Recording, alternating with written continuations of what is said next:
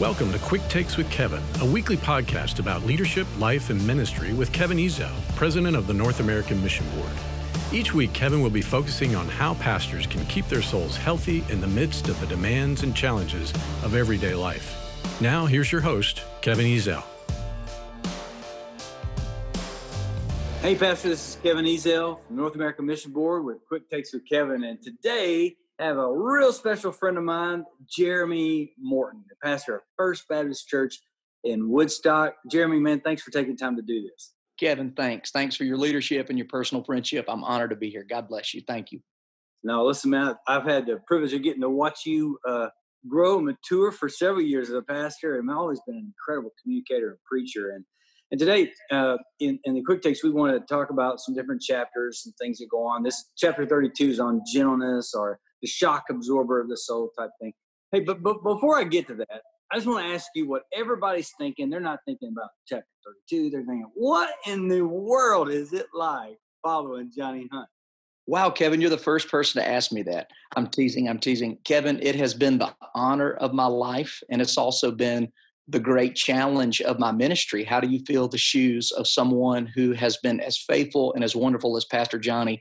So I'll say this it's happening and it's happening well because of God's grace, because of many wonderful people that have prayed for me, because of Pastor Johnny being so gracious to me personally. He and Miss Janet have modeled what I hope to be. If God willing, I'm a pastor 30 years from now and I have the privilege to succeed to a young leader.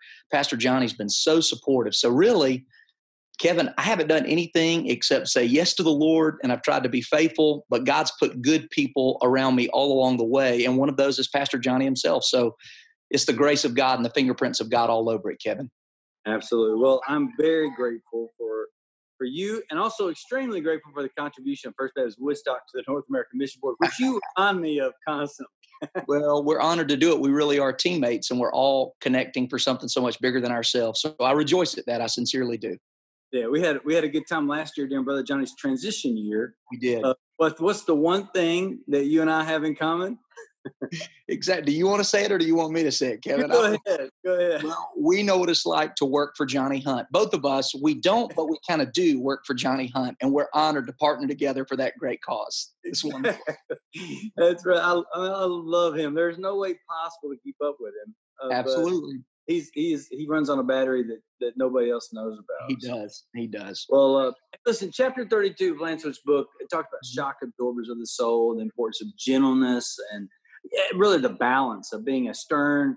I mean, sometimes you got you have leaders have to be leaders, but at the same time, there has to be a sense of gentleness there, and you do that extremely well. You're very disarming because your sense of humor and and you affirm people. I mean, it's how do you do that balance or uh, how do you manage to balance a gentle spirit with a, a very obvious uh, leader?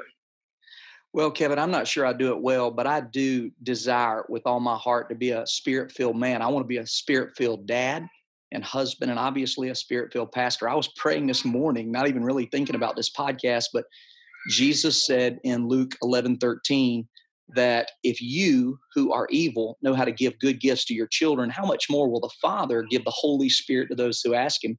And I just felt led in my prayer time to say, Lord, please give me a fresh filling this day, this season of the Holy Spirit. And the Holy Spirit will manifest Himself through your life and ministry, I think, with the spirit of gentleness. If you look at Jesus, we're not told much about His own personal personality a whole lot but we're told that he was meek, he was gentle, he was lowly in heart. I don't think anyone would think he was a pushover or that Jesus was weak or a coward, but Jesus had this way of tough, rugged, strong, firm leadership, but he wasn't a jerk about it. And people joyously signed up to follow him. And I think that's what pastors should become. And I think that's what people want to fo- people want to follow a leader, but no one wants to follow a jerk, and they shouldn't. They should follow a selfless, kind, loving leader who puts the interest of the people first. And that's the aim of my life. And if God will help me, I intend to do that until Jesus comes or I die. Yeah. Well, uh, you know, when you're leading any you you all you often can be looked at as an organizational steamroller, right. or and some look at people. Uh, he's just a relational, right. uh, touchy feely, relational people sure. builder. Sure. Now, see, you need to be both.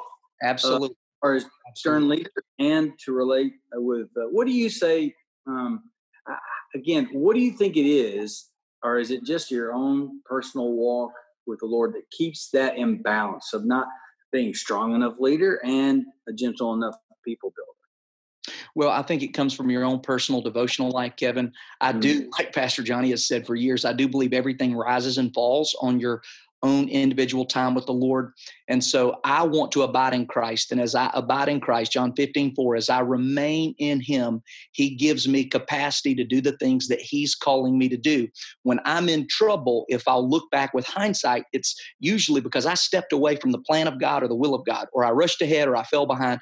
But if I'm in sync, if I'm in alignment with the Holy Spirit and I'm walking with God, like Enoch did, Enoch walked with God, then I can do anything God intends for me to do if I can't do it, it might be that God doesn't intend for me to do it because I can do anything that the Holy Spirit wants me to do. So sometimes that means with our staff or our key people, our stakeholders in ministry, we say yes, even if it makes us uncomfortable, and we do it with a gentle spirit. Or sometimes that means we must say no. We must guard the flock and guard the future of the ministry with a tough but kind no. So only Jesus can help you in that moment know when to say yes, when to say no, or when to say not now. Again, you're not, if you're a dictator, you're a terrible leader. But if you're a doormat, you're a terrible leader. You must be a kind, gentle leader that knows who you are and knows how to lead people, but you can't push people and you can't shove people or they won't stay with you long. You know, the unique thing is we're, we're not called, when you're called to lead a church, you're not leading a Fortune 500 company. And right. so some extra limitations or restrictions placed on you. What do you, how do you think it, it impacts people uh, in our world, A non-believers? They look at the church when they see leaders who lack gentleness. And, you know, we've all seen guys that pastor and they do sure. certain certain ways and like, oh, sure. she not helping any of us, you know. Yeah. Uh, think, um, or how do we impact people when we lack a sense of gentleness? Well, I don't think we're impacting anyone as pastors if we're not shepherding. If you study the imagery of the Old Testament and the New Testament, what is God's call? God's call is for us to shepherd the flock of God. So I think shepherds have this special way of guiding the sheep and leading the sheep, but they are certainly not abusive to the sheep. If a shepherd doesn't have sheep, he may be a lot, but he ain't no shepherd. Okay, that's what we'd say in South Georgia. So if he's a shepherd, he is gentle and he is kind. And he, uh, Psalm 28, 7 through 9, I, I read it this morning shepherd us and carry us forever, O Lord. You know what shepherds do? They carry the sheep if necessary. And it's the right. picture. Uh, I read this this morning. It was so fresh in my heart. Just as Jesus will carry me, I must be willing to carry the burdens and the concerns and the questions of my people. And if I stick my hands up and go, don't ask me anything, or I'm not available, I'm unapproachable, I'm inaccessible, are you a shepherd? Again, I'm not saying that we can be all things to all people. That's impossible. We can't always say yes, but shepherding equals contact. Shepherding yeah. equals connection with the people, and and and that's gentle. That's gentle, right? Shepherding is selfless.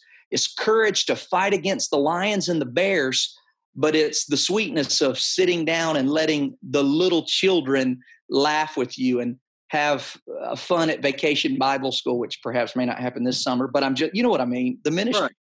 I remember when uh, when I was pastor, I had a, a, youth minister. I just got to the church. I realized he's just not. He ain't got the, the he ain't got the quality we need.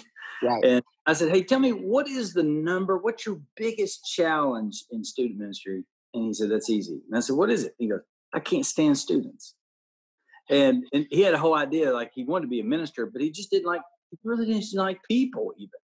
And so, you know, it's impossible, like you said, it's impossible unless you have a shepherd's heart. Well, Jeremy, man, thanks for your time today. And I know you're extremely busy, and uh, and I appreciate you uh, helping us conquer this topic and answering that question that I'm sure everyone's wanting to know. So we're so grateful for Brother Johnny. We are so thankful Absolutely. that you're following him there at Woodstock. You've done such an incredible job doing that transition. So Thanks, appreciate it, buddy. God bless you, my friend. Thanks a lot. Thanks for joining us for Quick Takes with Kevin. Each week, Kevin will visit with pastors and leaders as they talk about the challenges they face and the lessons they've learned in balancing faith, family, and ministry. Thank you for being with us.